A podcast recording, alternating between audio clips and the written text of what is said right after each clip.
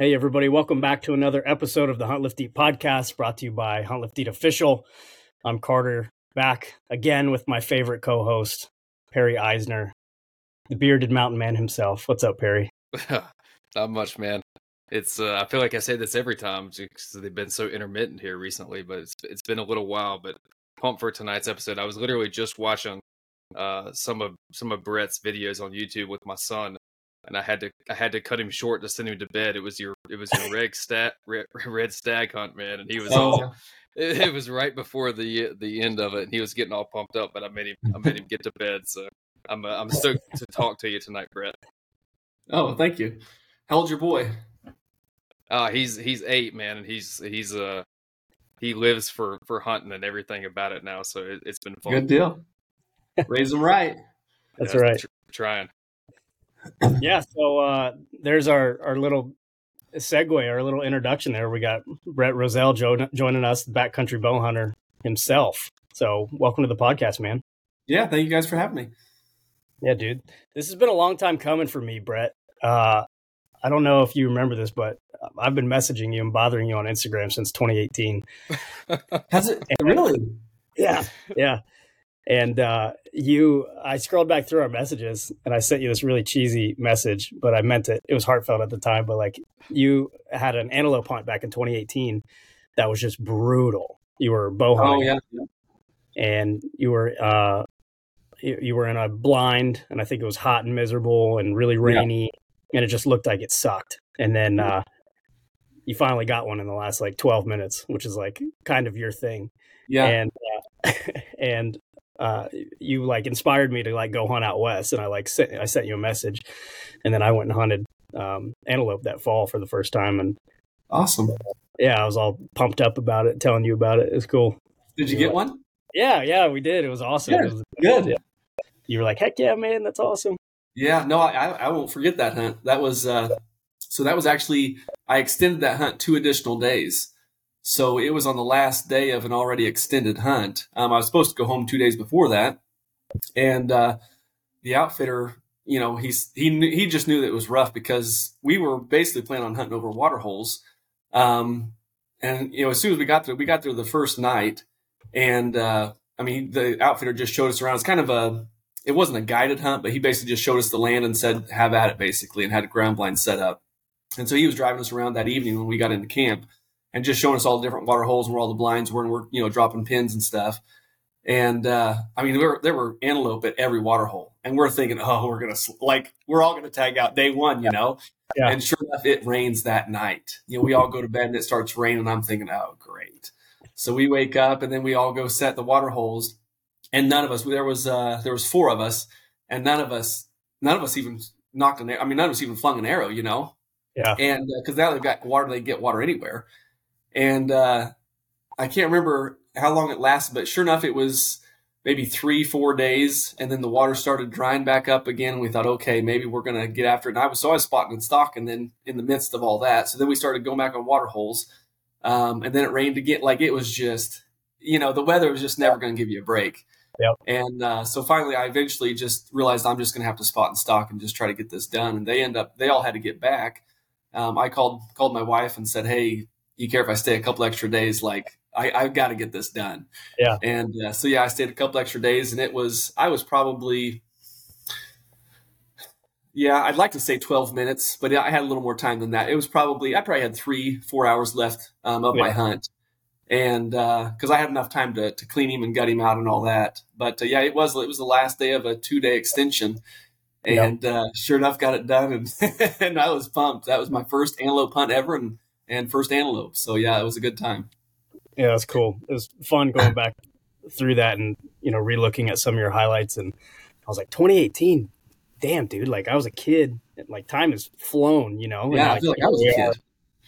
Are, here we are, 2024, like still getting after it. And you've been on a myriad of adventures since then, and I want to get into all that, man. But Brett, why don't you give us a little bit of background, kind of about you and you know your your background in the hunting world and and kind of what you're about. Yeah, so um, I grew up in a family of all boys. Um, it's crazy. We've got literally a family of all boys. So I'm the youngest of three boys. My parents obviously had three boys. I'm the youngest of three. My oldest brother, he has got four boys, no girls. The middle brother, he's got two boys, no girls, and then I've got two boys and no girls. So we are literally a family of all boys. Um, and yeah, I mean, just living in the outdoors is what we did. I mean, that's what my my dad did, my grandpa did. Um, I think even my great grandpa did. I never knew him, but I think he even hunted as well. So I think it was just natural that it was, you know, it was inevitable that I was going to hunt as well. Um, so grew up in a family of outdoorsmen um, and absolutely loved it. I mean, that's where, you know, when you're young, obviously you've got that that you know your father's kind of a disciplinarian, you know. But the same token, as I started to get older and you know got to go into college and then move on, that's I mean that's kind of where I my dad's kind of become a best friend. You know, is just just being in the outdoors and going on hunts. I mean, I started in the waterfowl world, um, you know, and that's where I mean, Bill Jordan signed my first paycheck um, in the waterfowl industry. I was producing waterfowl DVDs, and I remember I was in college. I was freshman, or yeah, I think it was a freshman in college, and uh, I remember calling my dad. I'm like, Dad, I've got Bill Jordan's autograph, you know, like, and it was in ink. You know, he signed the check. It was in ink, and I'm like, but I've got got to get rid of his autograph in order to get my money, you know. So that was uh, that was a pretty cool phone call. Um, because dad, my dad's just been extremely supportive um, of everything I've ever done, and he he paid for the first video camera, and and we had a sponsorship with Fred Zink of Zink Calls, um, and yeah, that's that's where it all started as far as the the production standpoint, and and I did all the editing. I've, I've that's all I've ever done is I've done all the editing, um, and I started out behind the camera filming all the stuff, and then we kind of rotate and you know rotate guys in and out, you know, as far as the blinds and shooting ducks and geese and then I'd get all the footage back, and then I'd start editing it, and um, yeah, so that's kind of where I started as far as the production side of things go. Um, and then eventually it transitioned into to, and I'd always bow hunted, but not to the extent that I do now. Um, and there was a certain point there where I just kind of set down the shotgun and and picked up the bow, and and I still I'll still go duck and goose hunting every once in a while. Um, but I'm just ate up with with bow hunting, and I want to bow hunt everything now. Yeah. So I transitioned out of the waterfowl world and and really got into the to the bow hunting side of things and and haven't looked back since. So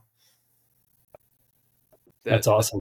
That archery tackle, man, that's a that's a different beast. I I got into that later in life myself, and man, once you once you pick up that bow and knock down a couple of animals with it, it's man, it's addicting. Oh yeah, yeah. Well, just the challenge, you know. I mean, yeah, exactly. It's you know when you're when you're young, you know, my boys, the boy, my my uh, uh, my oldest one, he's six. He shot his first deer last year with a crossbow, and then he shot another one this year. And he just he wants to shoot everything. You know, I mean, he just wants to shoot everything. And so I think that's where I think waterfowl is a good sport. You know, because you can shoot five a day here in Kansas, and um, whereas whitetail you can only shoot. You know, as far as a buck, you can only shoot one buck a year. So if you're if you're in it for you know the sport of wanting to put meat on the table or, or, just go out and just shoot some things. You know, ducks and geese is a pretty good way to start, and I think that's how I got my start. And um, and then for me, I and I yeah, I look back on this and I know, and I really do, I know when it started. Um, you know, waterfowl is more of a, and I, I wouldn't say that deer hunting isn't there isn't camaraderie in it, but when you're when you're deer hunting, it's quiet. I mean, you can't be talking to somebody, you know. Whereas uh, duck hunting is more of a social sport. So you're out there in the blind and you're cutting it up with several guys and, you know, talking, you know, shooting the shit, whatever. Um, and then uh, I uh, actually got into ministry. Um, I did youth ministry for a year, then I did senior ministry. And it was when I got into senior ministry, that's when it shifted for me because that job, it it took me around the people and, and I had to constantly be in the lives of people. And I mean, that was my job. I was just 100% involved in the in the lives of my congregation and just around the people. Um, and it what it was is it was the solitude of that tree stand that drove me to picking up that bow. Because um, now I didn't I didn't need the social you know part of life anymore because I got plenty of that in my job, and now it was kind of the way to escape the social element of it and and to just spend time in the tree stand with God and just reflect on life and um, yeah, and I've I've enjoyed every minute since so that's that was the day that I, I I switched it all up and and wouldn't change a thing. I think a lot of guys can probably resonate with that, man. Like I think for a lot of people may not be able to articulate it all the time, but that's that's church. That's yeah. your sanctuary, you know, for sure. Yeah. yeah. I mean, yeah, you get the busyness of life and you can just go out there and it's like you just flip a switch and just just everything just slows down and and there's just yeah, it's it's not man. You know, and I've had I've had plenty of days where I've had a nice buck on you know, or we we get to hunt early season here, and they're still in their summer feeding pattern, and I've had several times where I've got a, a real nice buck, and it's like I'd probably shoot him on the last day of season, but it's like I don't I don't want to kill him now. It's like what am I gonna you know what am I gonna do the rest of my time? Like I it's you know it's it's the hunt that I love, and it's like I said, there's something that just draws me out there and pulls me out to those woods and just sets in that tree stand just in solitude. And it's like, man, if I tag out now, what do I what do I do? You know, like so.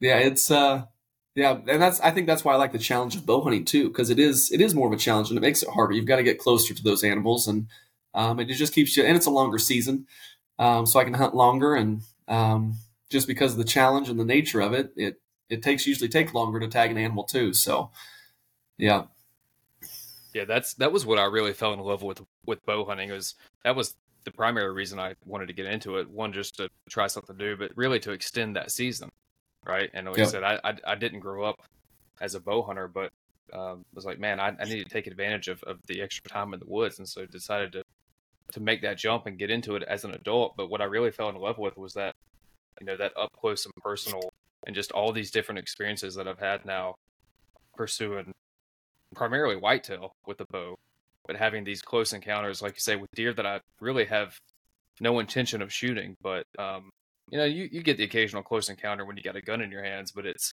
right. it's much more forced when you're in an archery setup, and it it completely changes the way you attack a property and you attack a, a specific scenario, and it's it's uh that game of cat and mouse becomes a whole lot more intimate.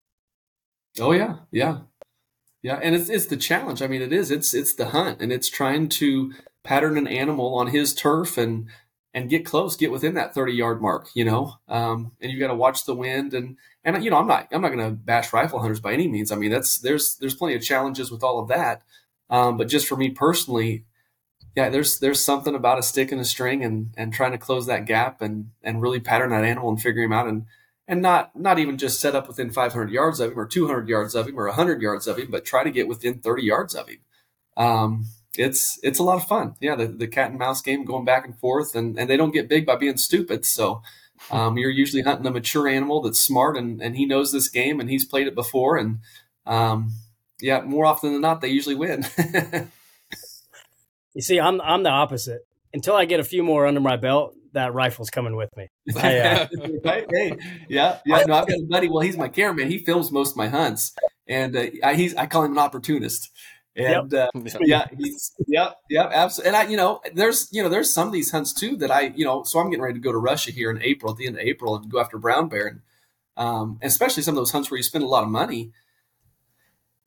I'm bringing a rifle you, you, hate to not you hate to come home empty handed you know yep. um, we went to new zealand the hunt that, that you were saying you just watched and my buddy he my cameraman he's well now the outfitter he had a rifle and you know we're talking on the plane flight over there we had like a 17 hour plane flight or something getting over there and so we're talking and dreaming you know whatever and uh, he's like if we see one a drop tine, i might shoot him and i was like all right you know whatever and uh, of course, the outfitter he's bringing a, a, rifle with this, anyways, in case I make a bad shot with a bow, and you know he can finish him off or whatever. But uh, so we're out there in the mountains, and it was day two, and day two or three, I can't remember, but uh, it was real, real windy one day. Um, it rained. I, I mean, I it was. I'd have to watch the film again. I think it was day two or day three, but it was.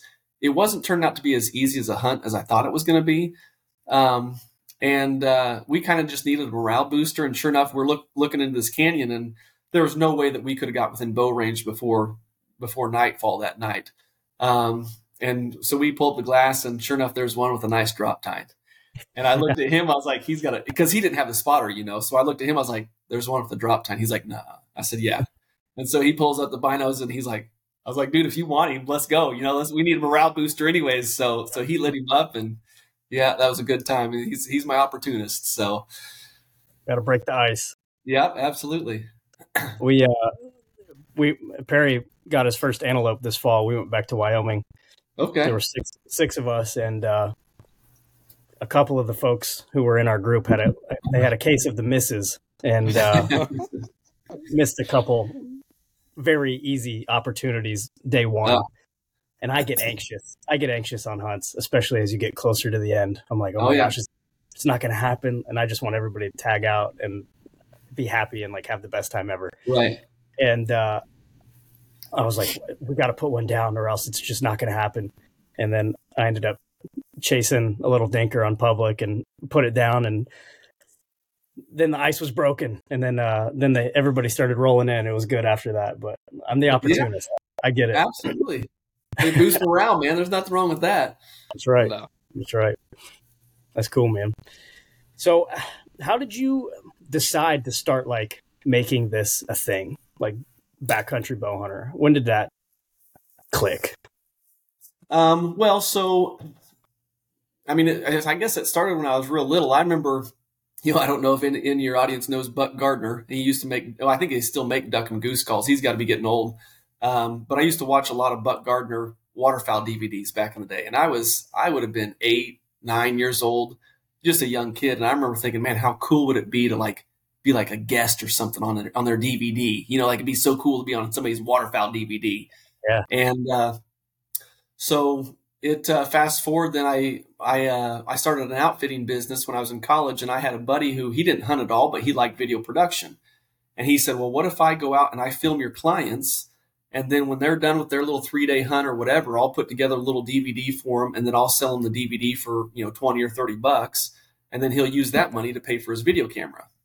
And so then then then things just started rolling. Like well shoot if you're going to be filming the entire season I said, why don't we just take the all of the footage at the end of the year then, and then let's compile it onto one DVD and try to market it and sell this thing, you know? Um, and so once once the idea, I guess, once the vision was there for me, there was no turning back. Um, to the point to where he ended up bailing on me and decided that he didn't want to do it, I guess, anymore. But I was, I was, I mean, the vision was so clear to me at that point. I'm like, there's, there's no turning back. Like I'm all in now.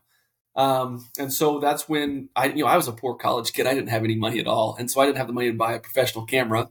And at the time it was a Canon GL2. It wasn't the widescreen. You can go back on, on YouTube and watch some old, old waterfowl stuff. And it's, you know, it's the standard screen basically. But um, I think that camera at the time, I think was $3,000, which is, you know, a pretty good investment. I didn't have that kind of money as a college kid. And, uh, so um, another good friend of mine, Brad, he uh, he had a relationship with Fred Zink, and Fred Zink, he took a chance on some kids and said, "Well, yeah, I'll give you guys some product." It started out as a product sponsorship, and he's going to give us like two or three thousand dollars in product. And uh, I called my dad up and said, "Hey, Dad, like Fred's going to sponsor us," and he said, "Well, Fred will sponsor you." He said, "I'll buy your first video camera." And so Dad bought the first video camera, um, and I remember we got a whole box just full of shit. I mean, duck calls and hoodies and you know everything. Like we we thought we had made it already, you know and uh, so that's that's what started it. And I I always I've always enjoyed um, and I enjoy hearing other people's stories too. I enjoy stories just in general. I enjoy hearing about stories, and I also enjoy telling stories. But I've always been that guy too. That man, I, I wish you could have been there, like because I've you know, and and we've all got our stories, right? We've all been in the woods and we've all seen something that was just incredible, and it's like, man, I wish you could have been there. I wish you could have seen what I saw. I wish you could have saw that buck. Like, no, like when I when I say he's you know not this big, I can't go how big it is, but you know I'm not telling fish stories here, but when he was this big, I'm telling you he was legitimately that big. No, he wasn't that big. No, I'm telling you he was. Like, so for me, I just that's I think that's where the video production thing came in. It's like if I film it, if I lay it on footage, I've got video proof. Like, no, I'm going to show you. Like, not only going to tell you about it, but I'm going to show you what I witnessed and what I saw. Um, and so I've always enjoyed that. Um, and then and then just the editing, I I fell in love with the editing. It's man, and I'm not saying that I'm anywhere as near good at it, or you know, there's some guys out there that are incredible um, from a production standpoint. But I, it is an art form without a doubt, um, and be able to cut clips and and put the music to go with it, and um, and just piece it together to tell the story. It's it's an art form in and of itself. And like I said, I don't know if I'm any good at it, but I certainly enjoy trying. Um, and so just yeah, just producing the videos. Um, and then, like I said, with with bow hunting, just the uh, the solitude of the tree stand and and uh, trying to tell a story that and and I think also too that represents our sport in a good light. Um, mm. You know, there's you know I hate to say it, but there are some d bags out there, you know, that uh, don't really do our sport any justice, and and I don't think that that speaks for us as a whole. You know, as far as our our community as a whole. Um, and so why not try to put some content out there that, that paints our, our community in a better light? Um, so that way we don't lose this sport and hopefully we have this and our kids have it and our kids as kids have it for a long time to come. Yeah, that. Now that, that answers uh, your questions. Yeah. that it, that you're speaking about that art form of it all, and it's been it's been fascinating to see how that's changed over the years because yeah. you know when we were growing up, a lot of the a lot of the outdoor television and content and a lot of those DVDs that you that you mentioned there, you know, it all had a very similar feel, and it was you know there was Mhm. nothing wrong with that, but it was there wasn't. It, it, it seemed like ultimately it, it was all about the kill shot, or there wasn't a whole lot of that um, storytelling aspect and really showing Right.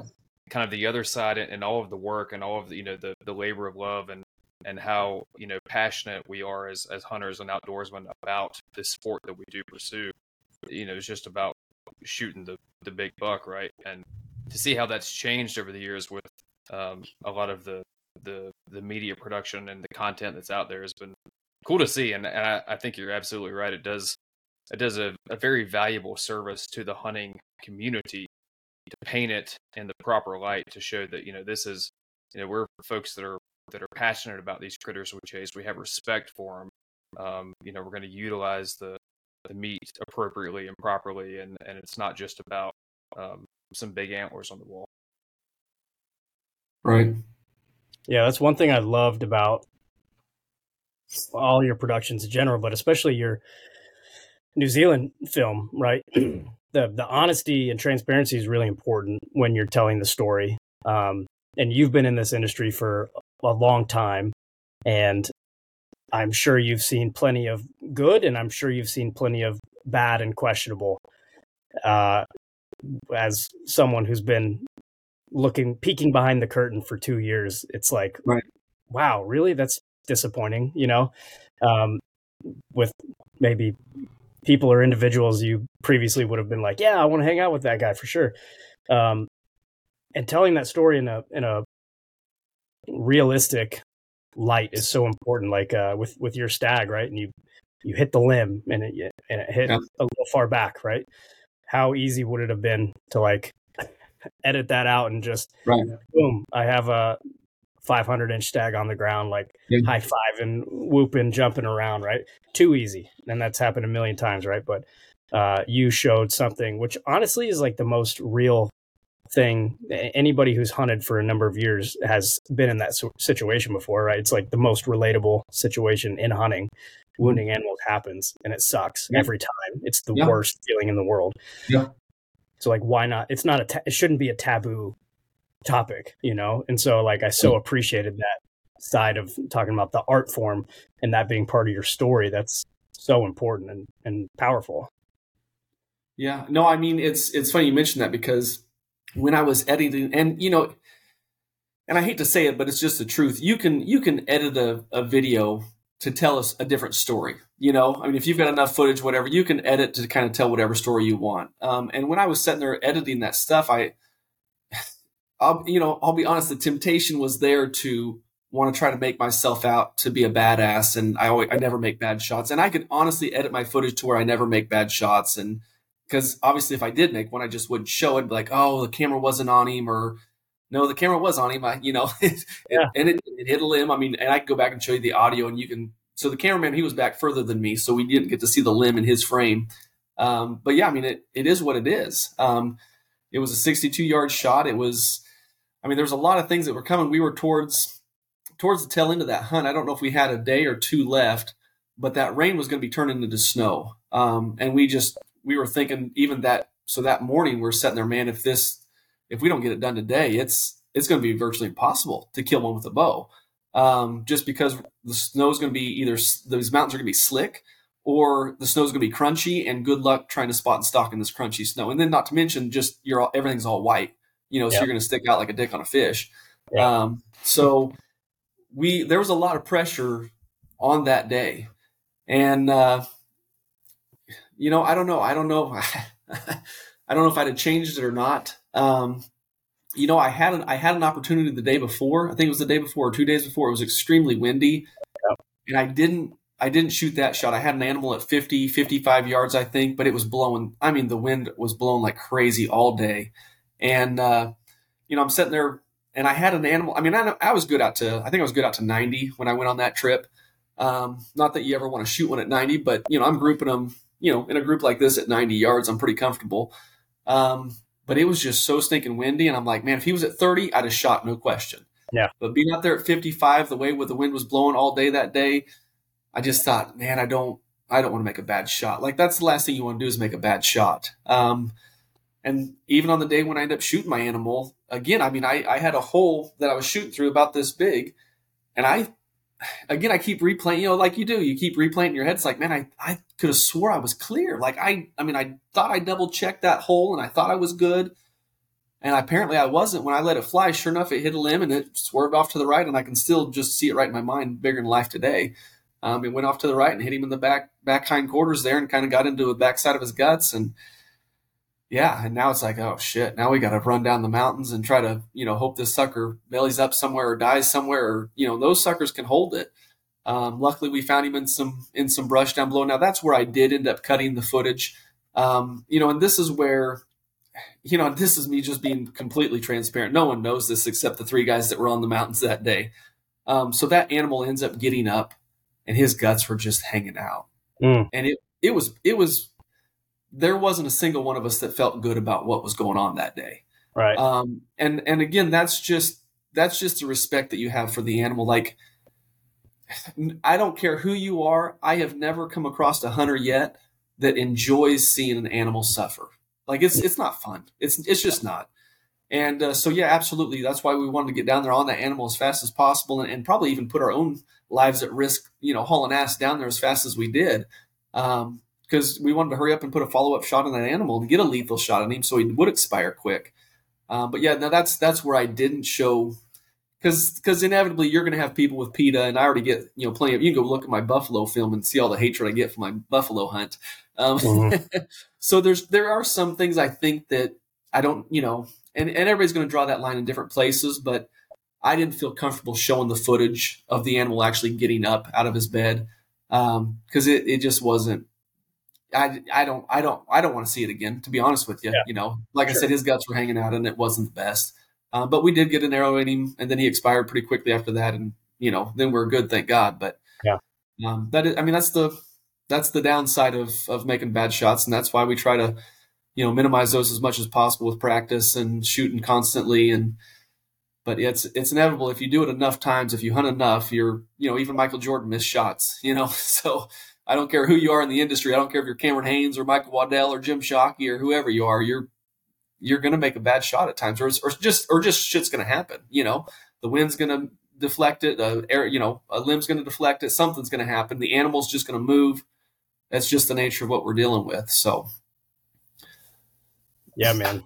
It happens. Happened to me at Perry's Farm over winter break in December. It was the worst. Just Yep. over a, a, a whitetail doe, and it's just the worst feeling in the world. But you think like I'm steady, I'm set. I wouldn't have pulled Yeah. the trigger if I wasn't. Yeah.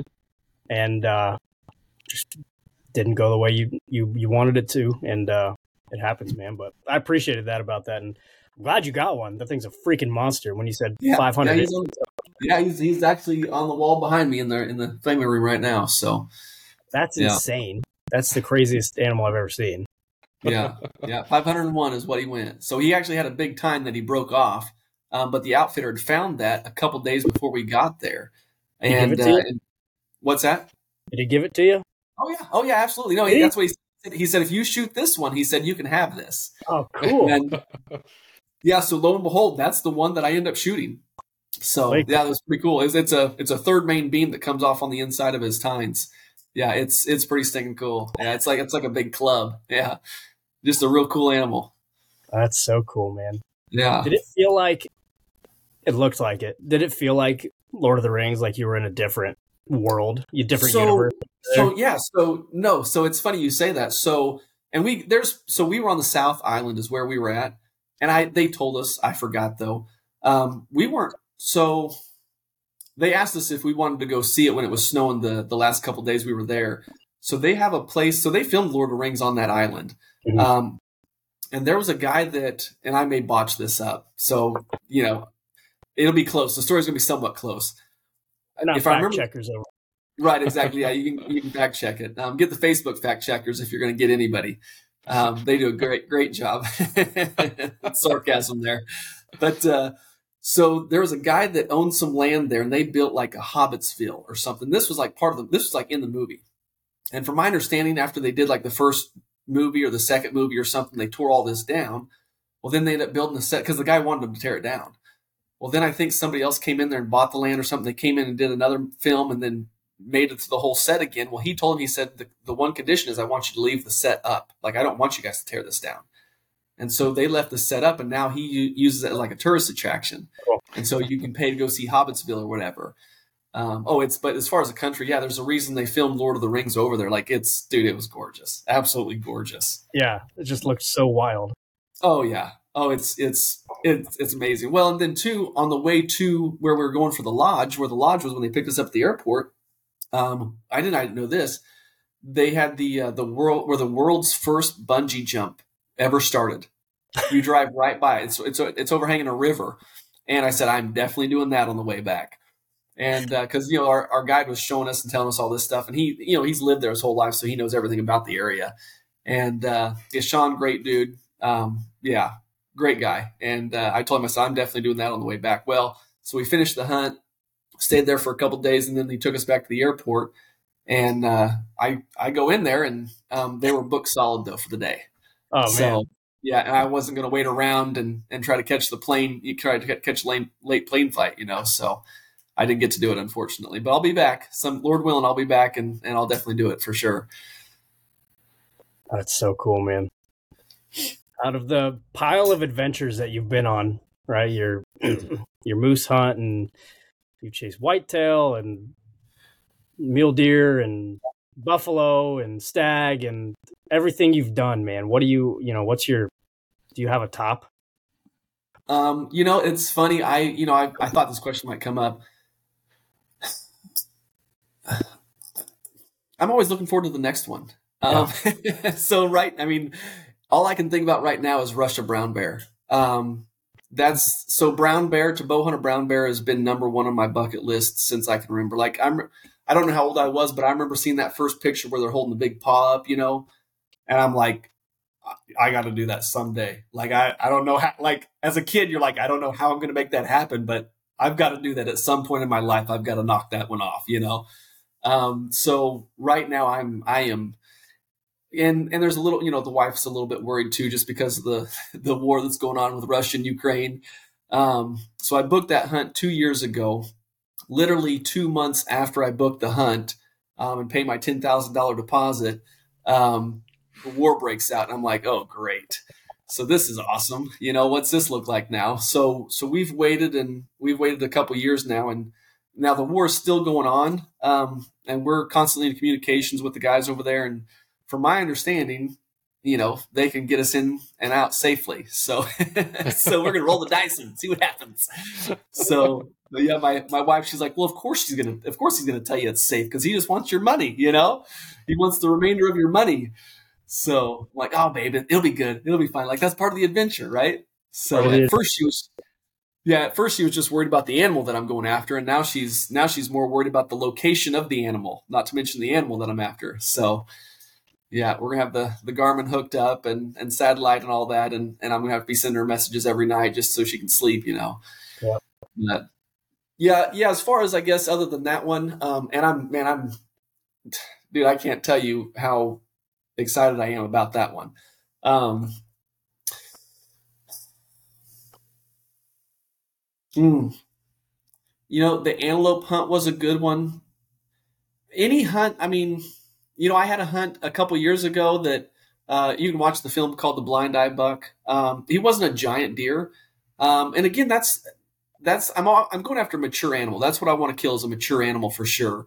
But sometimes the mature animal isn't always a giant as far as the right. rat goes, you know. And he wasn't a giant by any means, um, but just the hunt, the hunt for that critter was, dude, it was a blast. Yeah. Um, just the cat and mouse game that went back and forth and like I was convinced that that deer. I mean, I, there's no doubt he knew that I was there and he knew I was hunting him. Um, but man, you just have to wonder: Does this sucker have me patterned? Like I think he's watching me walk in and walk out, and he knows it. And so it was that. That's fun. I mean, anytime that there's a challenge, um, and obviously the best ones are when you overcome the adversity and you end up winning in the end. You know, Um, yep. And so that one I succeeded, and and so that made that one a lot of fun. The biggest buck I ever shot, um, I hunted him for three years. I had seventy. I've got it all documented on my. I've got a notepad that I keep, and I hunted him like seventy-seven sets the first year, seventy-four I think the next year, and didn't didn't even punch a tag because I was just pigeonholed. I'm zoned in on that deer. Um, and then the third year that I was after him, lo and behold, I kill him out on day one. so wow. that was, you know, it was a short hunt, but it wasn't, you know, because I hunted him for three years. Yeah. So that was that was a cool one. Um, like I said, I it's it's the ones where there it's just an extremes, and you guys you guys know the deal. Like when you work your ass off and yep. you hunt hard, and and then sure enough, it all comes together on that last day. There's there's nothing better, you know. There's nothing better than that.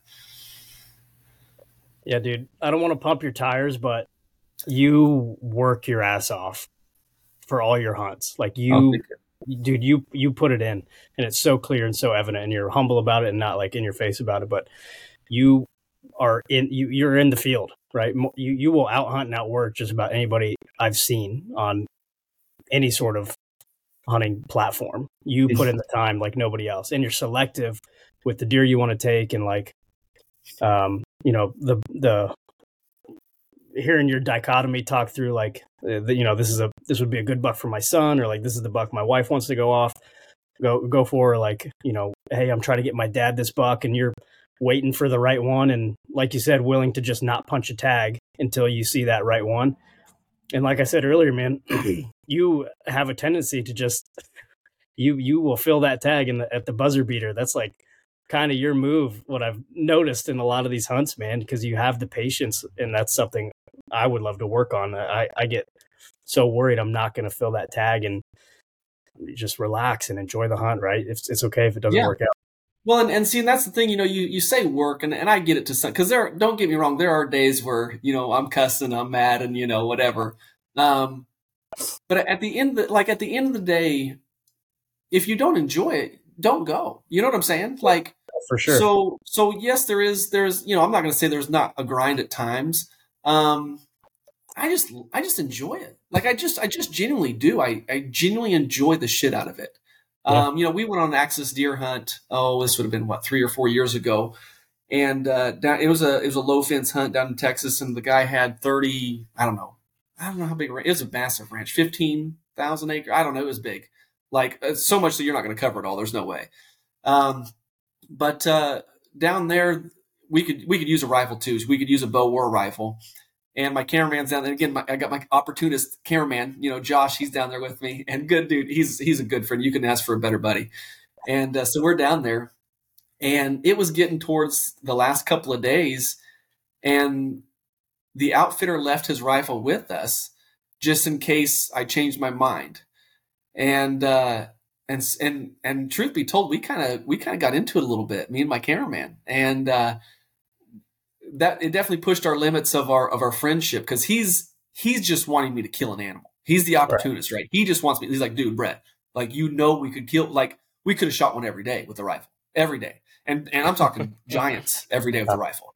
And so, and he's wanting to, and he's wanting to film something die. You know, he's just wanting to film a giant animal go down, whatever. And and we're wanting to eat it, thing, to eat the thing too, because I've heard the axis deer are phenomenal, and I've never had one. I, all I hear about is how good they taste.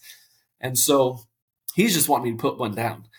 And uh, and so we kind of got into it, and, and we threw the rifle in the truck and drove out the next morning, and and then I I just I didn't I didn't want to I didn't I didn't want to take it like because and and again I'm not I don't this doesn't make me better than anybody it doesn't like at the end of the day you should hunt the way you want to hunt the way you enjoy to hunt and you should shoot whatever makes you happy. I don't care if it's a spike, if it's a giant. You know, I had a I had a kid, a neighbor on a we own some land here, and, and one of the neighbor kids shot a deer, and he came over onto us.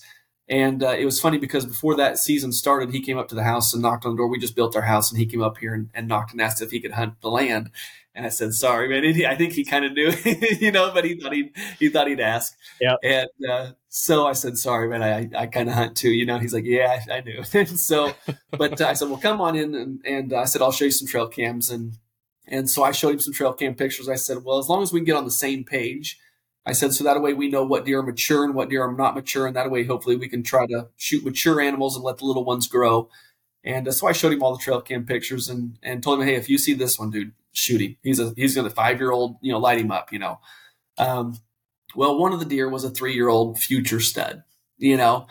And uh, I said, don't shoot this deer, you know, because he's only three, and and if this deer gets two more years, he's gonna be a giant. Like, so um, he ended up shooting. He ended up shooting a deer.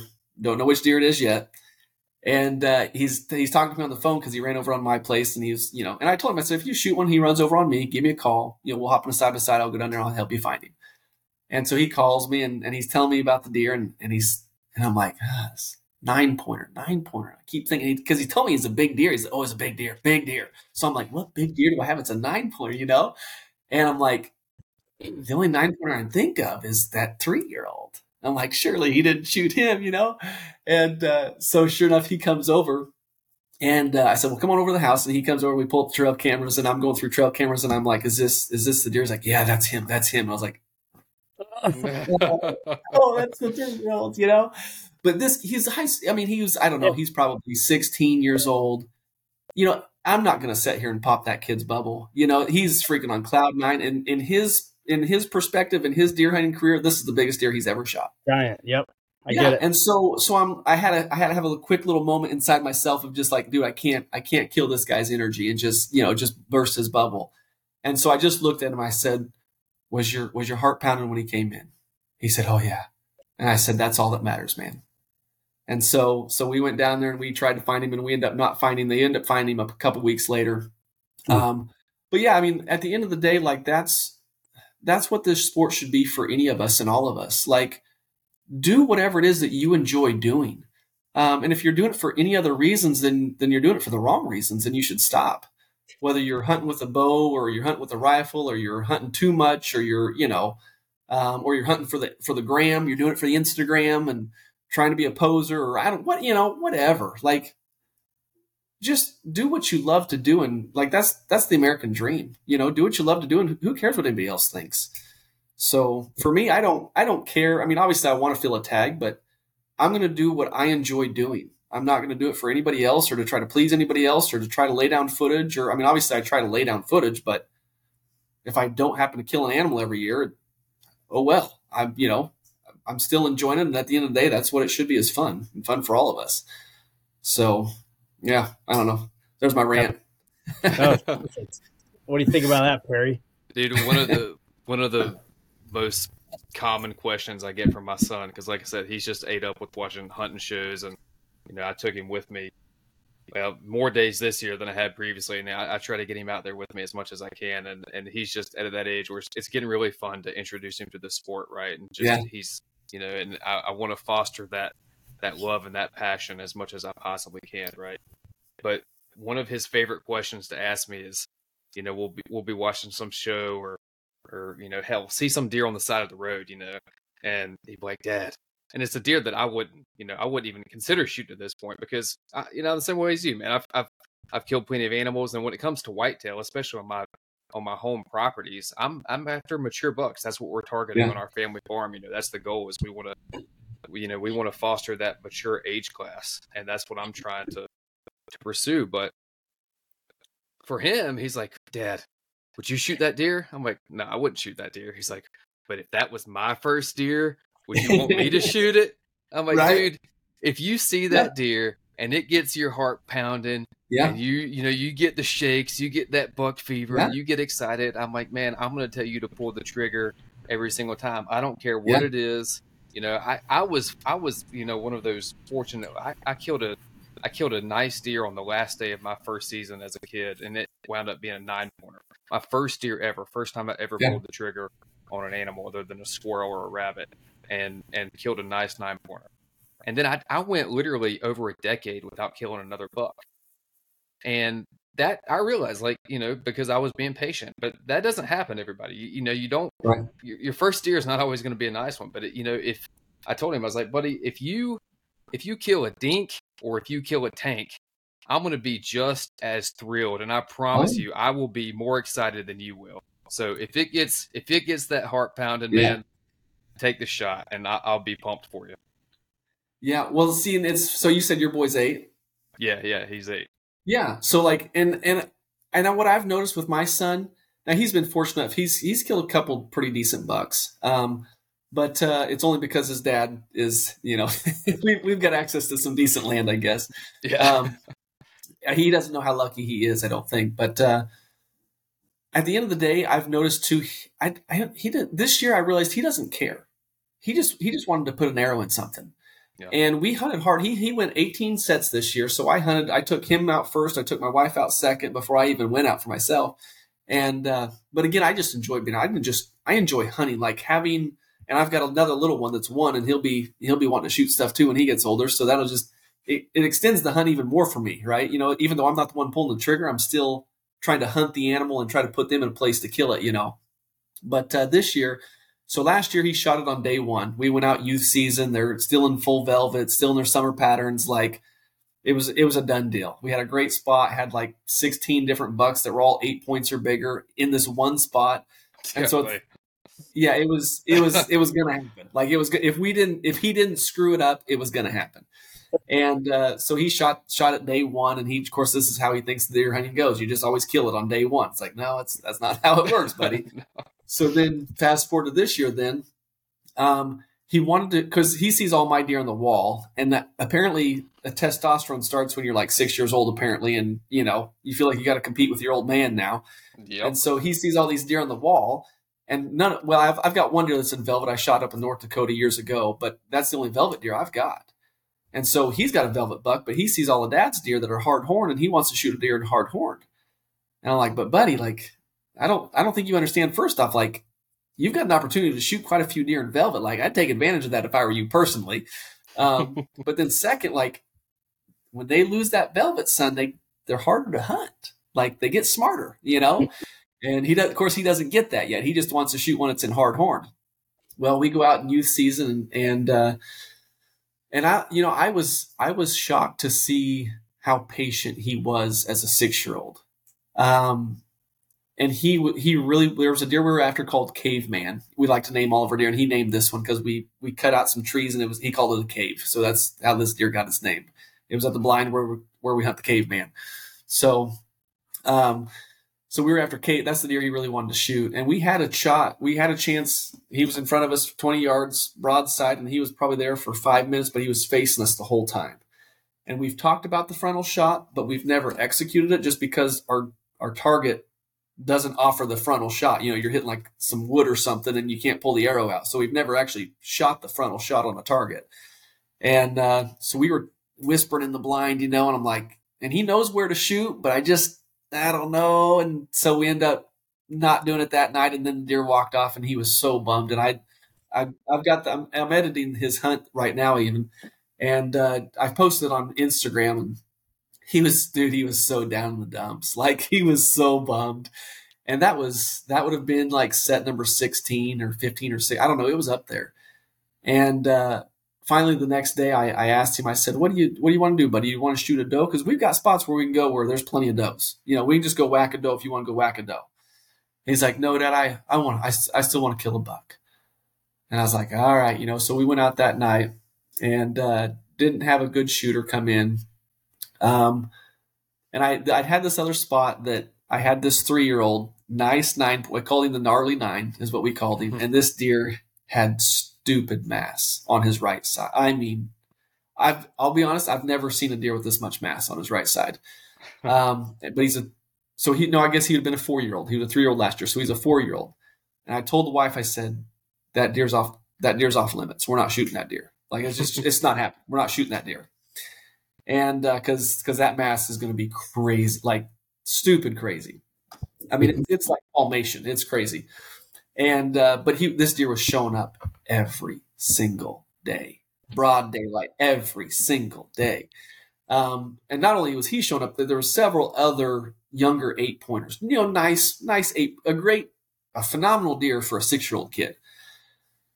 And so finally, I'm just like I could I could see my boy was starting to get bummed and depression was starting to set in and and so I I didn't want him to get burnt out on it, you know. Um, so I'm like, you know what? I just need to take him into a spot where we can kill a buck. Like it's not about killing a big buck now. Now it's just about just killing a buck. And so I told the wife, I said, i think I'm going to take him into the, and I'm not going to say the name of the guy because then he'll wind up getting leased up like my last place did.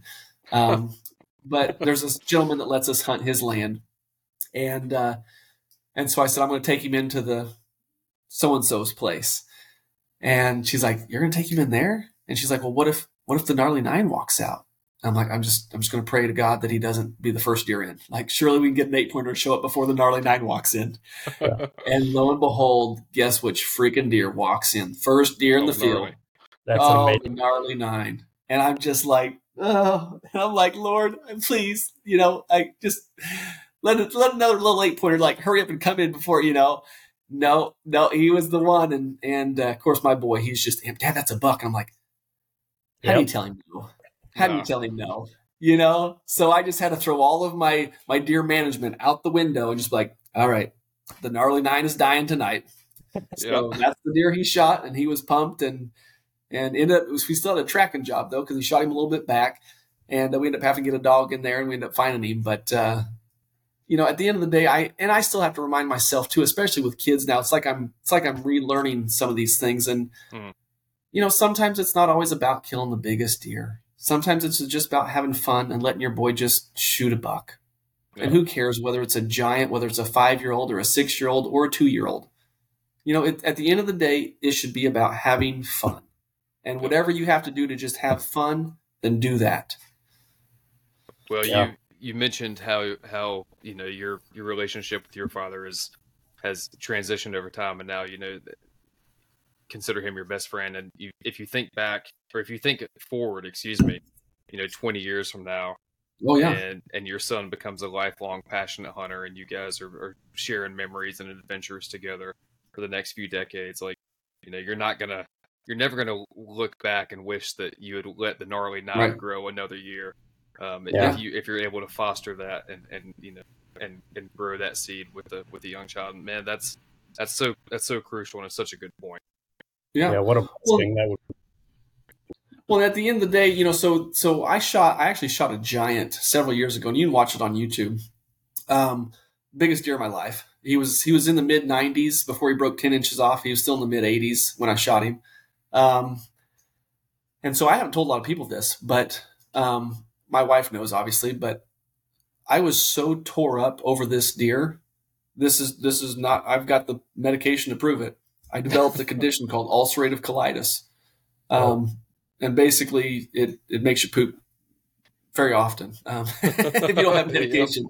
But uh, I was, I mean, I was pooping blood for, I was pooping blood solid for a month before I finally went to a doctor and ended up getting checked out. But I, I, I, didn't, I say I made a bad shot. It, the shot wasn't good. The animal ended up taking a step forward right as I was releasing. And so it was just the animal moving my shot placement was perfect. It was right where I was aiming, and it was, you know, had the deer not taken a step forward, it was a perfect shot.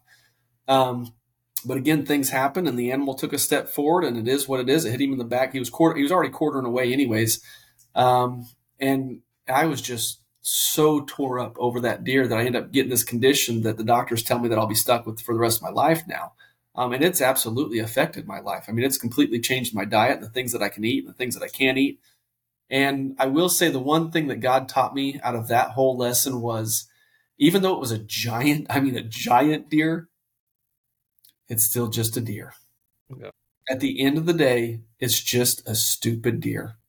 And you can't let those things ruin your life. You can't let those things ruin your health. You can't let those things ruin your relationships with your buddies. You can't let those things ruin your relationships with other people. Like, it's, you know, as much respect as we have for the animals, there's also a limit too in which you've got to you've got to set priorities too. And and you know I see I see guy man, I look I get on social media and just some people will just just the hatred that can be out there, man, over deer.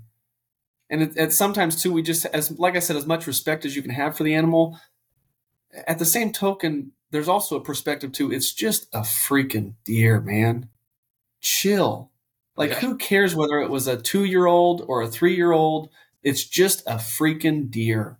Like, let's not burn bridges over an animal for crying out loud. But yet, I see people do it all the time. And, and there's a, I've got a good friend, he's an outfitter. and this is this is so stupid, man.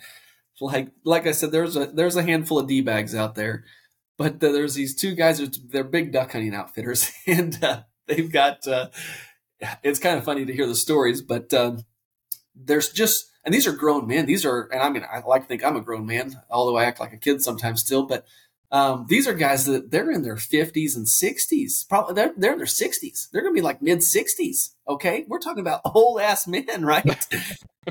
and these guys have been in a feud like their whole life, so much so that one guy's got like air cannons shooting towards the direction of the other guy's oh property to scare the ducks off. No like, way. And so there's so oh, there's so much bitterness and so much anger and and it's like you guys are used like they're just freaking ducks, man. yeah, they're freaking ducks, and yet they're letting these animals and this and ruin their relationship and and cause this bitterness and selfishness and jealousy and all kinds of horrible thoughts and negative energy into their life and it's like there's this is no way to live. This is no freaking way to live whatsoever over a stupid animal.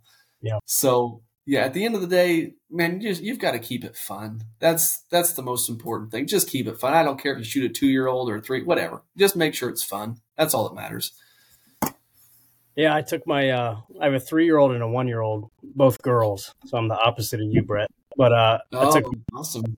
I took my three year old for her first sit this year in the ground blind to manage movement.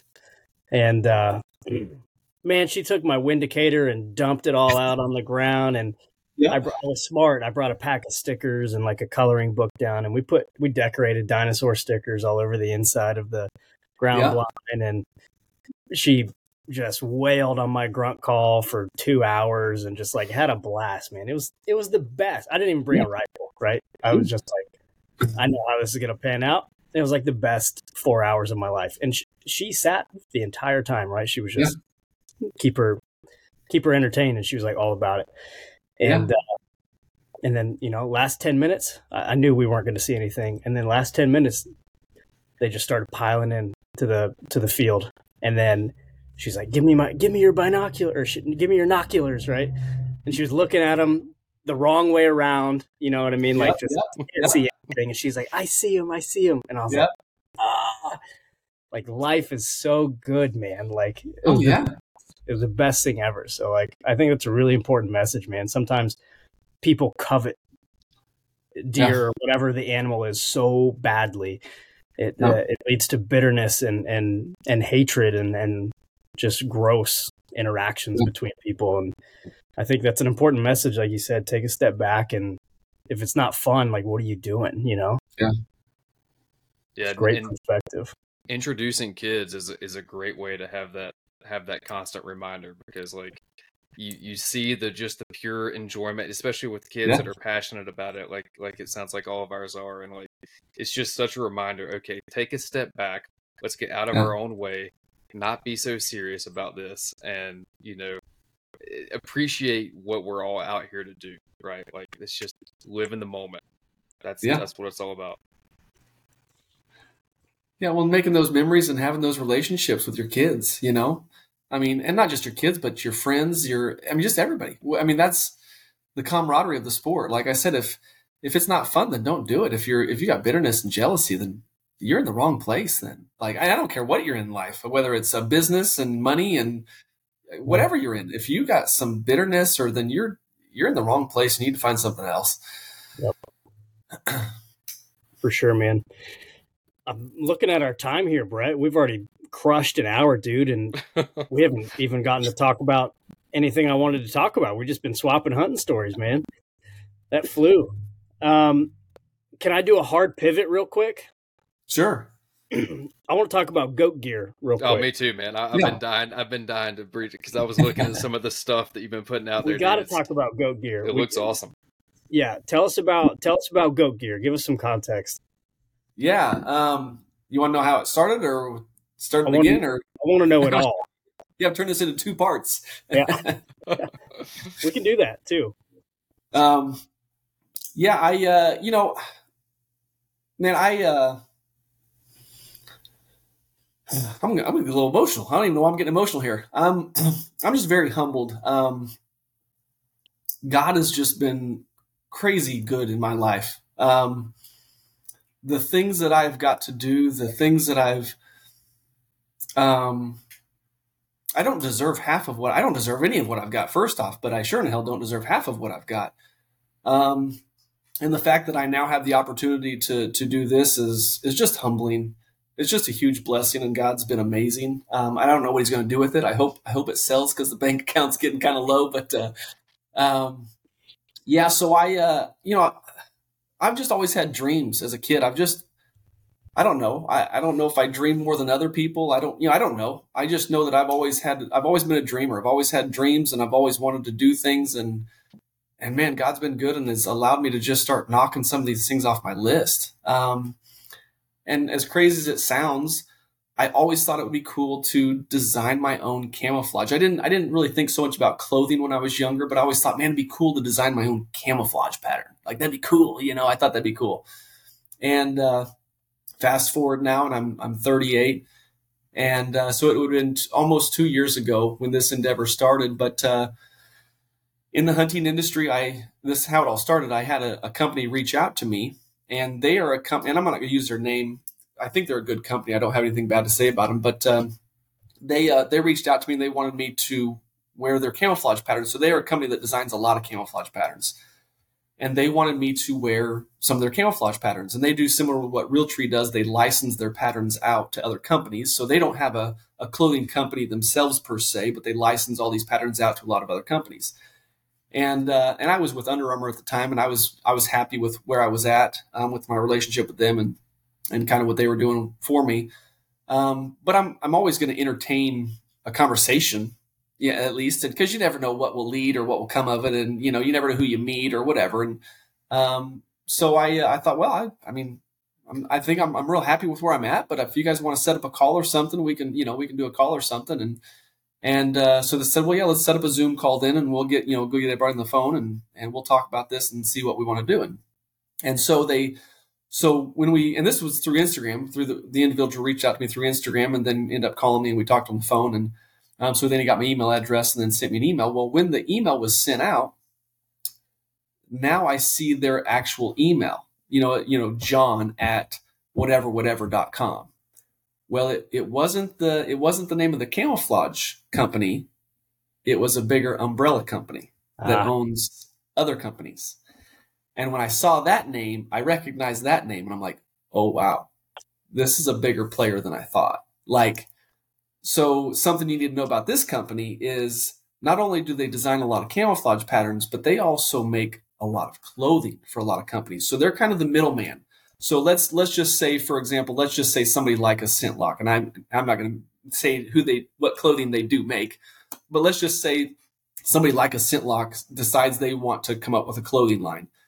They would go to this person and say, or this company and say, hey, we want to start our own clothing line can you help us do that? And they'll say, yeah, we'll help you do that. Not only can we, not only can we design you a camouflage pattern that's exclusive to you, but we can also design your clothing for you as well and get the production of that all done. Um, and they make a lot of clothing in the industry, hmm. and and some some big names that that you might be shocked that come to find out, yeah, you thought these companies made their own clothing, they don't. So, anyways, so so I get this, and now I see the email, and I'm like, Oh, hell yeah. Like, so now the wheels are already turning. I'm like, well, and I, so I liked some of the patterns that they had, but some of the clothing that it was on, I didn't like the clothing because the clothing wasn't, you know, top tier clothing. And so I get this idea of why don't we just start a new brand? Like, why don't we look to create a Sitka or a Kuiu or a First Lite and start a new brand and undercut their prices and offer it at a better price point? So this is already this is what I'm wanting to do. I, whether or not they're on board with it or not, I don't know. But this is what I want to do now, you know. And I'm like, well, shoot, they they were talking to me. They you know they're asking me, so maybe I've got a little more cards in my deck. Maybe I got you know. And so I just presented the idea. I said, this is. I said, what do you guys think about this? And I presented it to them, and, and they were talking about it, and they liked it, and they said, okay, you know. So so this is how it all started. All right, and so so we i had several meetings with them and went out to their conference and had a big conference room and you know talking with them whatever And so this is when the process all started. And I started posting stories like right away. As soon as they told me they wanted to do it, I'm like posting right away, like, I might as well start documenting it, right? Because we're going to market this stuff and we're going to sell it later. So I just start documenting it right away. And uh, so, and again, there's, there's, I think there's just several things that, that just took place that just didn't, um, so the, the gentleman that I was dealing with most of the time, I, I believe he's a good dude. He had some health issues, I know. I mean, whenever you fly out of state and have to go see a doctor for a week, it's kind of a big deal. I don't know what was going on. He, he never told me. Um, you know, I told him, hey, I'm praying for you. I don't know what's going on, but I'll, I'll be praying for you. It's, but something serious is going on if you've got to see a specialist, you know. So that that was kind of playing into this as well. But so I remember I remember leaving after they gave me the green light. I remember going home and, and driving home. And I'm calling my dad because you know that's who I share most of the stuff with. I'm like, Dad, like they're gonna let me do this. Like I get to design my own clothing, my own camouflage pattern. Like this is awesome. They're gonna be footing the bill for this thing, you know. And uh, I'm like, shoot, I'd, I'd, do it for free. Like just to be able to wear the that I designed, that'd be so cool, you know. Well, and it's true. I mean, I, I probably would have. Well, maybe would have done it for free. But uh, the more the more I got to thinking though, because because I uh, I got taken advantage of early on in my career in the waterfowl world because I just I just enjoy it. You know what I'm saying? Like I enjoy it, so I did a lot of stuff for free when I was a young entrepreneur starting in the outdoor industry. I did a lot of stuff for free, and uh, eventually that gets old, and it you start to realize people are taking advantage of a young kid who just enjoys what he's doing. Um, so so I end up having to think, okay, what I, I got to be compensated something for this. Like I'm going to be designing, like I'm going to spend a lot of time and a lot of hours away from my family designing this stuff. Like I should be compensated something, you know. And so the number was mentioned about ten percent, you know, like of gross sales, like ten percent is what you know maybe what I would get.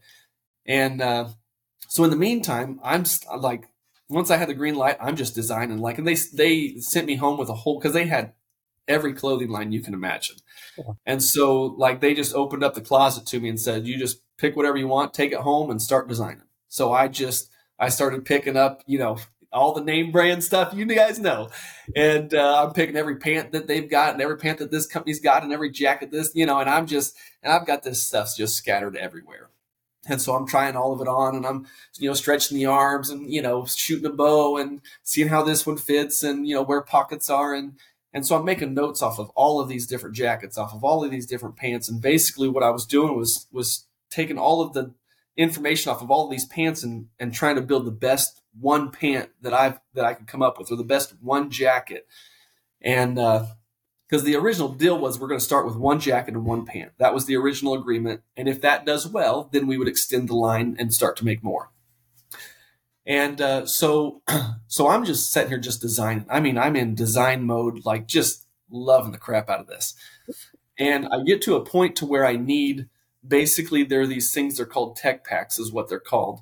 Um, they're basically just blueprints for the clothing. Um, so I know I know how to design it from a visual perspective, but I don't know what size of needle this particular stitch needs, or I don't even know what kind of stitching this kind of stitching is. There's all kinds of different stitching. There's different sizes of needles that you use for different fabrics. Like, dude, I'm like, I still don't, I still don't even know half of what's out there. I don't even know a fourth of what's out there.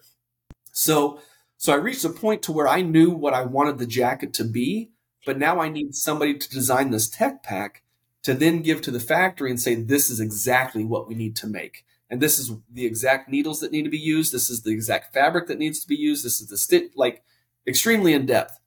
So I reached this point to where I've got the design done. I just need somebody to make this. Well, so I reached back out to the, the company that I've been working with and said, Hey, you know, you know, and I'm getting the voicemail. And so I'm leaving a voice message and I'm, and this goes on for, I don't know, this went on for probably a month of just, I was at a standstill. Like and i'm not i don't idle very good. I don't set on idle very good. Like i'm a pretty high strung individual and like i just can't sit around just thumb my nuts and do nothing. And so i i re, and i don't want at the same token they've got i mean they're doing hundreds of millions of dollars. Like this little project is just a stupid little side project for them. You know this is a little redheaded stepchild. They don't give two shits about this thing. Yeah. And so they've got bigger fish to fry you know and they had just doubled their business with a couple other companies that they were working with um, and so, so I knew I knew kind of where I fell on the totem pole and I knew kind of where this project fell on the totem pole. But at the same token, this project to me was a big deal. Like this is my baby. Like they they gave me 100% reign. Like we're going to give you 100% control and let you do everything basically. And I think part of it's because they didn't have time to do it, you know. Um, so yeah, absolutely. Like I was waking up in the middle. I mean, literally, I'd wake up at two o'clock in the morning and just I'd have a new idea. I'm like, oh, I got to jot this down before I forget it, you know. So I'd go out the computer and I just start, you know, jotting down ideas of a new whatever. And uh, so I reach a point to where I'm I've got the stuff that I need, and, and not only that, but they had a guy on staff that would design camouflage patterns. well, I'm like, well, I guess I could start trying to design a camouflage pattern. I, I mean, I've got Adobe Photoshop, and it's an old version that I pirated when I was back in college, you know. And, well, I can, I can just try my luck at this, you know. So I start designing, and you know, and put a lot of hours into that stupid computer because again, I'm just waiting to get hear back from them. Still haven't heard anything back from them as far as getting a tech pack done or whatever, or even getting the, lined up with the camouflage guy who designs the camouflage pattern. So I'm like, well, I'll just start designing it myself. so then I start designing. Then I started designing the logo as well. Um, and then I'm, you know, I sent him a text message with the logo, and he's like, "Yeah, I, it's yeah, well, let's change this or let's." And so now, now it's I start realizing, man, I that's right. I'm not going to have 100 percent say. Like even though they're giving me quote unquote 100 percent reign of this, they're the ones footing the bill, and they're going to have some say so when it comes to it. Like, and if they don't like the logo I made, they're going to change it. And so, so now I'm starting to not enjoy this as much, at least from the standpoint of of not having 100% say in the matter. Um, and the fact that they're not getting back with me. And my fear with all of this was sure in the world, I'm going to do all this work. I'm going to spend all this time away from my family because um, I'm, you know, I've got a full time job as well. So I'm just going to spend all my time away from my family plugging into this thing. And right now they don't, they don't give two shits about it. But when it starts making money, then they're going to say, "Oh, by the way, give us that baby back. We want the baby now." Yeah. And I'm going to, you know, so it just and I don't know if they would have done that or not. You know, I can't say whether they would have done that. but at the same token, I kept wanting a contract written, and a contract never was getting written. Um, and so I felt uncomfortable about that. And so I reached a point where I already had a camouflage pattern design that I really liked. And I'm like, man, what if they say they don't like it? Like I've got, I had 100, 147 hours into designing this camouflage pattern. And I'm like, what if I show them and, and they like, yeah, we don't like it. Like, ah, like, and I, and I already showed it to my Instagram people and it was, it was like 77% of the people like really liked it. And I'm like, but this is a winner. I think this is a winner, you know, like I remember that. So yeah, so I'm polling everybody this whole time. I'm polling, do running polls and asking what people want and whatever, you know. So, so I'm just sitting there. I'm at a point where I needed a tech pack done, and this is the honest to God truth. I uh, I was talking to the wife and and I said, man, I wish there was a way I could do this myself. Like, I mean, we've got we were at a point where we had some we had a decent amount of money in the bank. We were looking at buying land, is what we were going to do, um, and uh, you know, I just you know, I don't know if I get too preachy on you, just let me know. But uh, that night I went to bed. I'm like, and I prayed and I said, God, I said, I don't, I don't know if there's a way I can do this by myself or not. I said, but if there is, can you just please show me? Because I, I think I'd like to do this myself. Because um, there were other things too that they didn't want to do in, in some of our conversations. Like they, they didn't really ever want to come out with any solid colors, um, and I think solid colors are kind of catching on more and more. Um, they they never they didn't want to do any base layers. They just wanted to do the outer garments. They didn't want to do any additional gear. They they talked about maybe doing a backpack, maybe, um, but that was about it. And I'm like, man, I I want to do everything. Like if I do this, I want to do everything. I want to offer base layers. I want to do merino wool. I want to, you know, you name it. I want to literally do everything. Um, so those were other things that were in the conversations that I'm like, man, but if they're footing the bill, you know, I don't have a lot of say in the matter.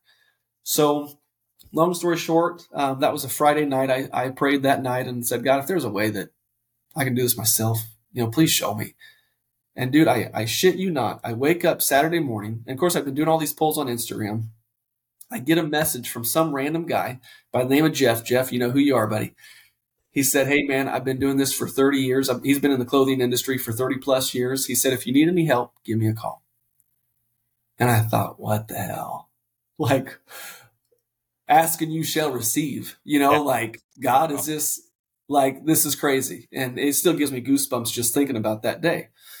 And uh, I have to remind myself back to that day whenever I have some rough days here in the office. I'm like, okay, no, I gotta, I gotta trust the process because it's been a long process. Yeah. And uh, so I just keep coming back, like, God, I really think you want me to do this, so I'm just gonna keep trudging away and, and keep draining the old bank account down and, and riding on faith, baby.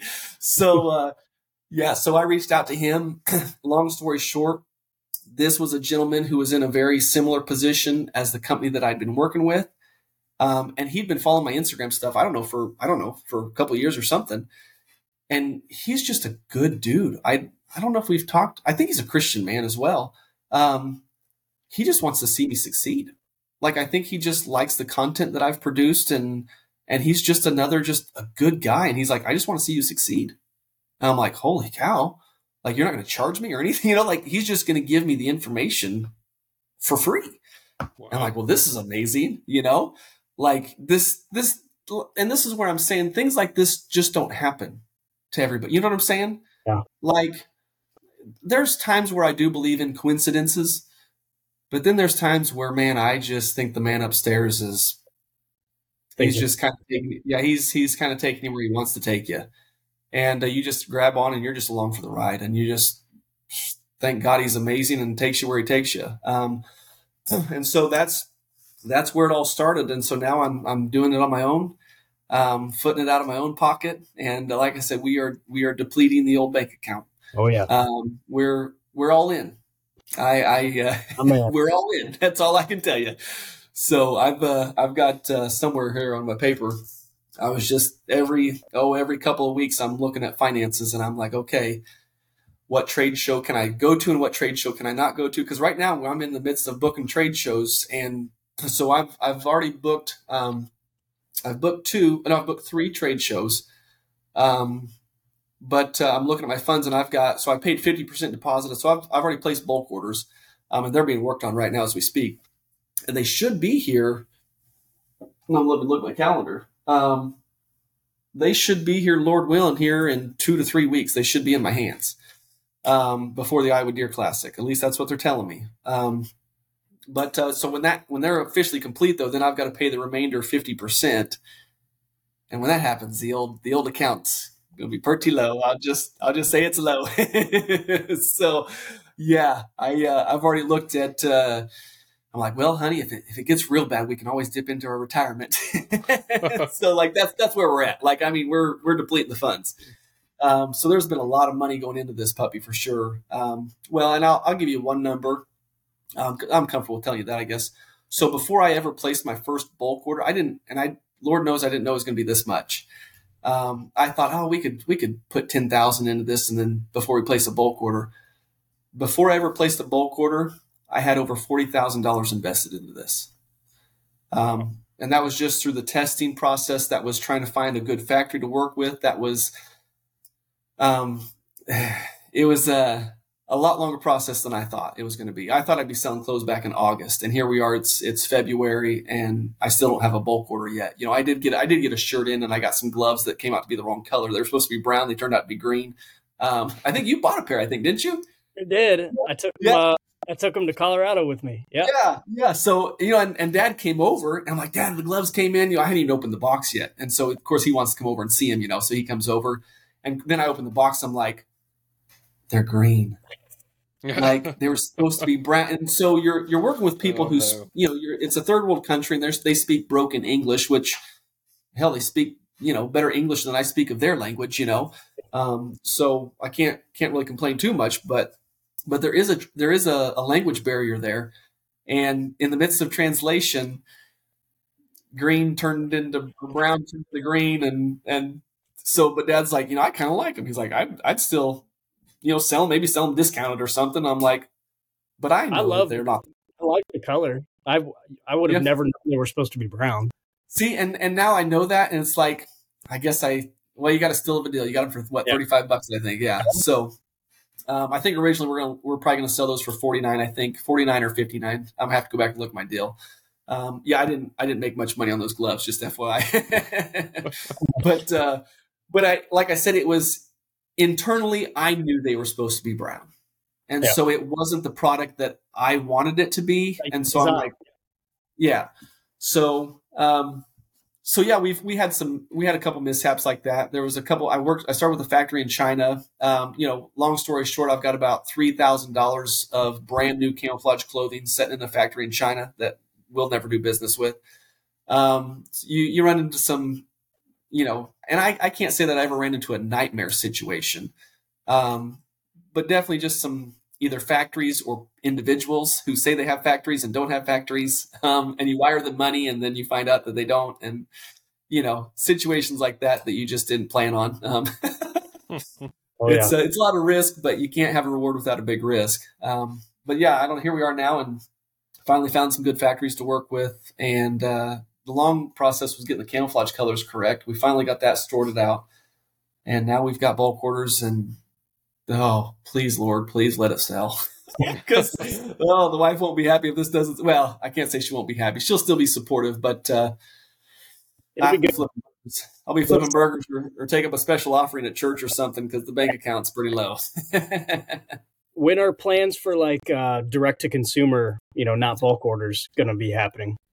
Yeah, so so um, yeah, if you've been following the Instagram, so I'm still going to offer it to my Instagram people first. Um, you know, probably Venmo and PayPal, and it it'll have. So I say first, if I get it in right before the Iowa Deer Classic, I'm obviously going to take it to the Iowa Deer Classic um, and try to sell whatever I can there at the Iowa Deer Classic.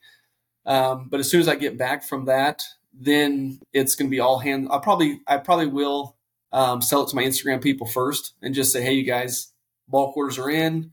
If you want some, first come first serve whatever you know let me know if you want some whatever. And then i at least give them first option because you know you guys have been the ones that have kind of helped me build this. And and not only that but just been extremely supportive and positive. Um man i've everybody's dude my that's one thing. There's there's a lot of hatred out there on social media but my instagram people dude they are so solid. Yeah. like i i mean i have little to no negative people out there. Like there's a lot of haters, but my Instagram people, I don't I I don't know if I have any. like I say that and then I'll get somebody post something stupid, you know, tomorrow. But uh yeah, I, and again, I'm just extremely humbled like there's just a lot of good people. Just a lot of good guys on Instagram and and girls too that have just been extremely supportive in the whole process of this. And so part of that, it's like I want to I want to give you guys first dibs. Like I want you guys to feel like you're also a part of this because you've you have been like you've not only voted on this stuff and had input and whatever. So I'll yeah. So long answer your question, yeah, I'll I'll uh, you know offer it to you guys first on Instagram, and then uh, the plan right now is to try to launch it in July. Um, launch the site in July. Of course, I've got to get a whole bunch of you know quality pictures of these things. Um, I've got to get a bunch of videos talking about each garment, whatever you know. And, and we're still in the midst of building stuff. I don't know where my Bino pack is. Um, I think it's in my mud room, but um, you know we're working on Bino pack right now. We've got just had the first prototype come in the other day. Um, I've got a pair of bibs. Um, they're laying over there on the floor. Still working on those. Just iron out you know little details. Um, we man, we've got a lot of crap coming. Like, and and I'm and I'm not even close to stopping. Like, oh, dude, you don't even know. You don't even know. Like, I am I am all in. Like, and the wife's like, shouldn't you wait to see if the first stuff sells first? You know, and I'm like, but I, just enjoy it. You know what I'm saying? Like, I just I genuinely enjoy this. So it's like, well, hell, I got some free time. What else am I going to do? Might as well start. Might as well design the next piece. You know. So I've just been designing and, um, yeah, I don't know. I mean, at the end of the day, I guess worst case scenario, it doesn't sell and I have to close the business down. But man, I sure ho- had a hell of a lot, lot of fun. You know, like again, at the again at the end of the day, do what you love to do. Yep. You know what I'm saying? Like that's life. Like that's it's the pursuit of happiness. That's the American dream. Like I'm doing what I love to do. I could give. I don't give two craps about what anybody else thinks. I don't. I mean, at the end of the day, I mean, I'm gonna have to pay the bills if it doesn't. You know, if, if the company tanks and I don't sell anything. You know, I mean, yeah, I'll have to go back and work at Burger King or do something. You know, but uh, hell, in the meantime, God's given me enough money to to take care of the family in the meantime and and take care of these bull quarters. And so I'm just designing, dude. I'm cranking away. I've got. Uh, I can't even tell. I can't tell you. I can't tell you what I've got in the works. I'm, there's a lot of stuff that and there's gonna be a lot of stuff that's not released this year that I'm already working for for next year. I've got the well, I'll tell you this. I've got the next. I've got the next six camouflage patterns already designed. My man.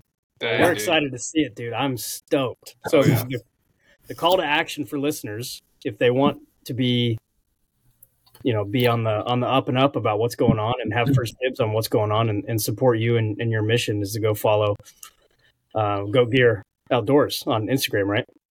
Yeah, yeah. Well, thank you. Yeah, yeah. Goat Gear Outdoors is the Instagram, and goatgearoutdoors.com will be the website. I've already bought the domain, and I'm still in the midst Good. of building it together. Yeah, I'm not going to say that and then not have it bought. but yeah, goatgearoutdoors.com is the website. Um, and like I said, we're planning on launching that here in um, hopefully July. Um, and then I'm going to have to figure out trade show season and, and obviously hunts because I don't want to. I don't want to get so busy with this either that I can't hunt. You know that that would kind of suck. Um, again, you got to have priorities and keep those in check. You know, um, got to do that product testing. So I'll uh, have to figure out a way to. I don't know if I'll. Sh- I, don't want to shut the site down, but the first thing I'm going to outsource for sure is is shipping. Um, you know, I'm going to try to get to some third party company that basically I'll get the I'll get all the inventory in, all the bulk orders. Um, I'll do my quality check. You know, right now I'm I'm literally going through every package myself. Like I'm like I don't want a single bad product going out. Yep. Um, and so right now I'm I'm individually going through every package. Now after these factories, you know, once I start to get confidence, it's like okay, they're they're making bulk orders and they're all solid then I'll probably start opening packages at random. Like I'll pick, you know, a large and a meat, you know, I'll pick one of every size and then just open them, you know, and open a handful of packages. Like, okay, these are all good. And then mail them off to some shipping fulfillment center somewhere. Um, and hopefully they'll handle my orders so I can be out hunting and people still have orders being filled, you know, is the goal. Um, but this first year, I don't know. I may, if I get an elk hunt or something in September, um, if I get money, um, you know, it's kind of dependent on how, how well sales do. But yep. um, yeah, if I have the opportunity to go on a hunt, um, I may have to shut the site down for you know a week and maybe just put some header like, "Sorry, I'm product testing. Orders are gonna have to wait until I get back from hunting." You know. So hopefully it doesn't piss customers off too bad. Hopefully they understand, but they'll get it. They'll get it, man. Well, that's exciting and oh, admirable. Yeah there's a lot of crossover with how this company started and every literally everything you just said. So it's good. I'm glad you're all in, man. Burn the ships. That's what Luke says all the time. Yep. Yeah. Burn the ships. Absolutely. Yeah. Yep. I was. It's funny you guys say that. So uh, I don't know if you guys watch. So I've seen some stuff with Tony Robbins, and that's something he says is mm. burn, burn boats. And yep. I thought about getting some shirts or something that says "burn the boats" because it's like, yeah, once you go to that island, Yep. You know, it's it's real comfortable to get back on the boat and go back to where you you know where you came from, and yep. uh, but you burn them boats, you you're gonna have to make it work one way or another. You have to make it work. That's right. And so, uh, yeah, that that's where I'm at. yeah, I love it, dude. I love it. Well, appreciate you letting us be a part of that journey and documenting it so well, and we hope listeners check you out and support it from uh, that side of things as well. Well, yeah, thanks for the plug. I appreciate it. Man. I'll take all I can get. Like I said, I need I need to sell people. People, I've got two little kids, a wife, broke. I need some money. right. as soon as one of them puffy jackets comes available, I'm I'm in, man. So we've got we've got two puffy jackets that we're coming out with. I'm jealous. I just I'm not a bulk order guy, you know. yeah, yeah. So there's so those are the first two jackets. Um, so I'll tell you, since you've been following the Instagram, the original pant and jacket that we set out to create, we're not going to have those right away. Um, so the we're trying to find the the right fabric for those, and it's it's not always the easiest to find the right fabrics. Or if we do, we have to import it from another country, and sometimes that gets pricey. So, um, so we're not going to actually make the original pant and the original jacket that we set out, but we've got a whole lot of other stuff that's going to be just as good. Um, so two, like I said, two puffy jackets. One is one I'm, and I don't. I'm probably going way over time. Like I said, you're gonna turn this into two episodes. I apologize. Okay. But uh, so one is a, dude. It's it's. I can't. I, I won't say nobody has it, but I haven't seen it if they have. Um, and I've I've looked at all the big all the big players. I've looked.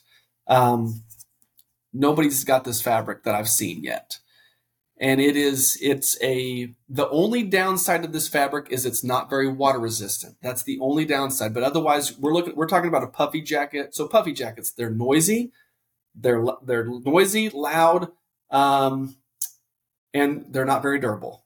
Yeah they're fragile yeah. Yes like you yeah you tear them on a thorn and they rip. So there again, there's no perfect fabric out there. So whenever you give something up, you know, whenever you gain something, you're usually giving something else up. Um, another, um, yeah, another characteristic or whatever. But uh, so this jacket though, it's quiet, it's stretchy, so it's it's good for a bow hunter, moving those elbows and shoulders. Um, and it's it's windproof, so you got that. But like I said, quiet, stretchy, durable, and windproof. Like I said, the only downside is it's not very water resistant. Um, now that's when we've got that's why we have a second puffy jacket that you're going to get the water resistance. It's a waterproof fabric, but because it's got stitching and we don't tape the seams, we can't call it waterproof. Um, so it's water resistant, and it's going to be kind of more like your standard standard puffy jacket, although it is a little more durable than your lightweight puffy jackets. Because um, I still didn't want stuff to tear real easy. Because um, there's a lot of people that don't know how to use the clothing that they have too. And so I thought, man, I don't want to, I don't want somebody to buy this puffy jacket and then it tears on them because they don't know how to use it or they're not using the right conditions. And then I get a bunch of bad feedback. Oh, this jacket tore on the first day out, mother, you know. Yeah. Um, so, so even the second puffy jacket is a durable, is a durable fabric. But this one that I've got, um, it's dude, if you're a bow hunter, it's, it's money. It's absolute money. So I'm, I'm pumped about that one. That's, that's my bread and butter. Um, yeah, we dude, I we've just we've we've got some. I I can't. I don't want to. I can't. When is this episode going to air? I could maybe tell you more if I knew when this is going to air. We've got some good stuff coming though. Like I'm, I'm just excited. I, that's all I can say. I'm, I'm excited. This, this is the first time that I'm even getting to talk about this. Really, you know, other than documenting the stuff. Um, you know, you guys have seen the documentation, whatever. But uh, like I've had I've had guys come over and you know just local guys that I know real well and, and can trust they're not going to be taking pictures and sharing you know whatever. Like I've yeah. had some guys come over and they're like yeah this is legit. And I'm like yeah I know I know. So yeah I'm I'm pumped. I'm excited. That's awesome. Yeah it'll probably come out in about two weeks. But uh okay. whenever you want to jump back on we can chat about it some more when you're at liberty to share Right, right. When I'm broke and, and sales didn't go so well and I'm broke and need money, you guys put me back on again. So I try to push yeah. some products. we'll tell Perry to get out his checkbook and it'll be all right. right. It'll be all I'll, some, I'll get my little six year old, my little one year old, and I'll put some dirt on their face and I'll go out right. on the streets somewhere and oh. put myself in a cardboard box and right. yeah, I try to get people to push some product for me. I'm, I'm gonna be no, in the man, market I'm, for I'm a new puppy.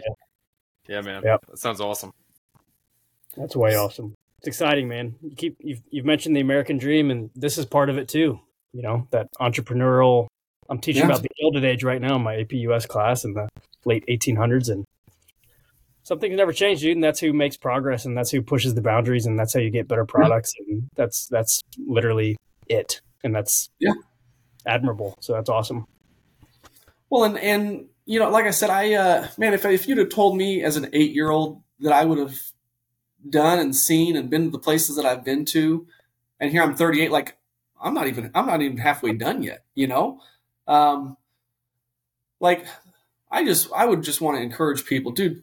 Pursue your dreams. Like you might be shocked at what you might be able to accomplish if you just try. Yeah. Like it, and and and I say try, and I, I mean persistent. Like actually try, try. Like you would be shocked at what you could actually do if you just actually tried. Um, and I'm I'm a living testament of that. Like I just tried, and here we are. I, uh, dude, I'm, and again, I I don't think that it's, you know, I, I can't say that the good Lord above hasn't had anything to do with it because I'm sure he's, you know, definitely had his hand. Um, but man, if you, you know, like I said, don't get me preaching. I was a former pastor, but uh, dude, you just you just commit everything to him, and and he's not going to lead you astray. Like he's going to take you some crazy places that you just never thought you'd go. Amen, dude. I love that. Well, Brett, I think that brings us to a pretty good uh, stopping point for this one, man. We're gonna have to do another one and and check in on you in a little bit. Yeah. Hopefully, I'm hopefully I'm at uh, you know Kuiu or Sitka level, and I'm raking in the millions. You know, uh, man, raking I hope in so. the millions. I hope you yeah. do. Oh yeah. Hey, yeah, you guys, you guys will always be the first podcast that you know had me on with Goat Gear. Oh, right. So it's an honor, man. That's awesome. that means that means when I am making the millions, I have to hook you guys up with some free gear. Then at that point, right? We'll, we'll do some product testing for you. We'll, we'll test some yeah, products. Product right. Yeah, I got plenty of product testers. I can tell you that. Boy, I, I can't tell you how many messages guys have hit me up. Dude, hey, do you need any product testers? I'm like, Bet. well, not really. I got Not plenty. really. I bet plenty too. of people want free product, and I it's like, well, yeah, I'd sell you some if you want if you want to buy some samples. Are, and that's the thing, samples are not samples are more expensive than the bulk orders. That's what that's what sucks there. Oh, yeah. Because whenever they're making one of something, it costs a lot more than if they're making you know three hundred of something. Oh yeah. Um, so yeah, samples are not cheap. So Yeah, the, the- the product development, the the R and D was a lot more expensive than I anticipated. Yeah. Um, so yeah, like I said, it was it was over forty thousand before we before we placed the first bulk order. so Yeah, man. Every dude who lifts weights and also hunts, always asking for, hey, can I try out, you know, whatever this shirt or, or can you send me some stuff? And like, God, I wish we could, you know, like I wish we could just do it for everybody, you know. But then, uh, Yeah. it's still a business at the end of the day, you know. yeah, yeah. Yep. But cool, man. Perry, what you got, dude? Yeah, it was a it was a fun conversation tonight, Brett. Uh, I really enjoyed it, man. I'm I'm looking forward to seeing uh, where Goat Gear goes. Just from the little bit I've seen, it's it's uh, I think it's going to be awesome, and to hear you talk about it with such passion and like you said, you know, there's a great message for for folks out there. Just grab that that American dream by the horns and and uh, try and and uh, there's a there's a whole lot of um, there's a whole lot of valuable insight there for folks. So appreciate you coming on and, and sharing your story with us, Brett. Yeah, well, and thank you guys for having me on. Like I said, you guys give me the first platform as far as you know podcast to to talk about goat gear, and hopefully there's many more to come. Heck Oh, yeah. yeah. man.